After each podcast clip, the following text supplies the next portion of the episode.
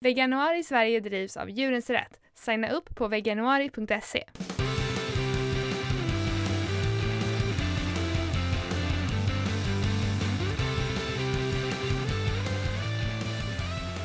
Hej, du lyssnar på Kvinnodjuren med mig Lina.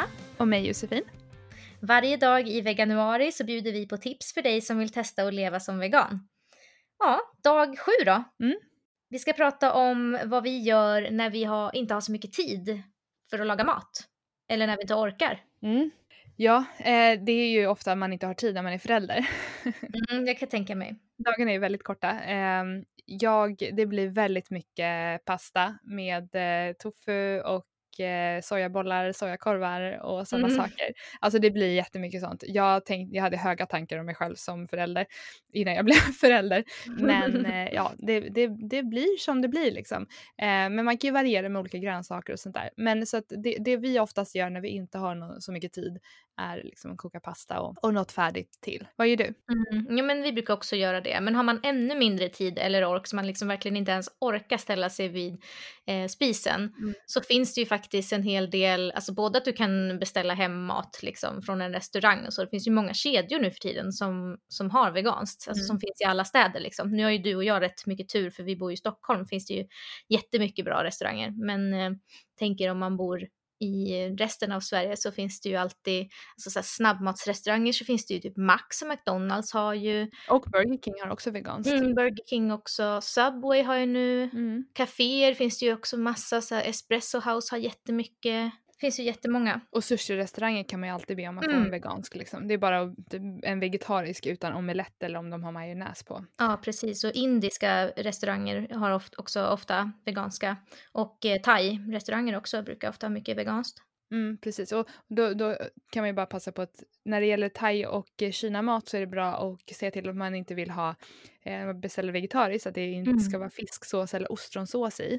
Ja, Ehm, Och det har de mycket. Mm, Det är det mycket. Och sen så i indisk mat så kan det vara en del grädde. Men de Mm, kan oftast ghee. göra, och gia. Så, men de kan oftast göra utan det om man ber om det. Mm, ja, vi käkar ofta eh, när vi inte orkar eller på helgen när man vill liksom ha det lite, eh, lite mys. Att man beställer hem mat från någonting. Mm. Vi har hittat, eh, om man, ett litet Stockholmstips här, i, i, finns ett ställe som heter Pita i parken som har eh, vegansk kebabrulle och kebabtallrik fast det liksom är superduper duper gott med eh, pitabröd som är, ah det är så himla himla gott. Mm. Min sambo pratar om det. Han var där och käkade med eh, sitt jobb eh, faktiskt. Ehm, och det lät jätte- jättegott. Vår favoritmat är typ pizza då. Mm. ehm, som hela familjen älskar. Och då brukar vi beställa från ett ställe som ligger nära Midsommarkransen. Mm. Och de har jätte, jättegoda. Men sen så eh, om man inte vill handla eh, liksom ute, om man inte vill köpa färdig färdig mat, alltså om man vill gå till affären och köpa någonting färdigt så finns det ju också så här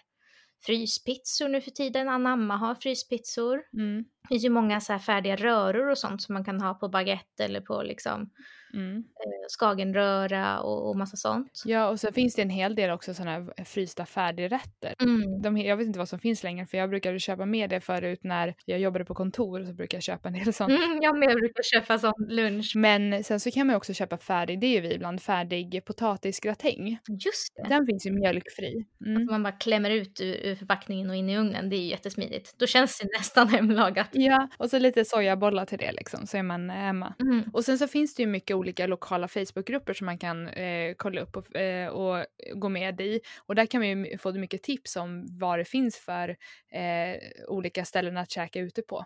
Eh, Som Mm. till exempel Vegan Stockholm eller Vegan Gotland. Mm, Vegan Gotland är ju eh, en grej som jag driver tillsammans med några vänner. Som, eh, vi har en, både en Facebookgrupp och en eh, eh, blogg kan man säga, där, det- där vi har eh, listat alla ställen man kan käka veganskt. Men just i Facebookgrupper, sådana här lokala Facebookgrupper, så kan man ju förutom att få tips på restauranger som man kan äta på, så är det ju väldigt många som Eh, som skriver och tipsar om vilka, vilket utbud det finns i affärerna i den staden. Mm. För det kan ju vara när man är ny på att äta veganskt så kanske man hittar, man kanske blir tipsad av om någon, eh, eh, någon bra produkt som man vill testa men man vet inte, man vill, vill inte springa runt i typ fem olika butiker för att leta efter den.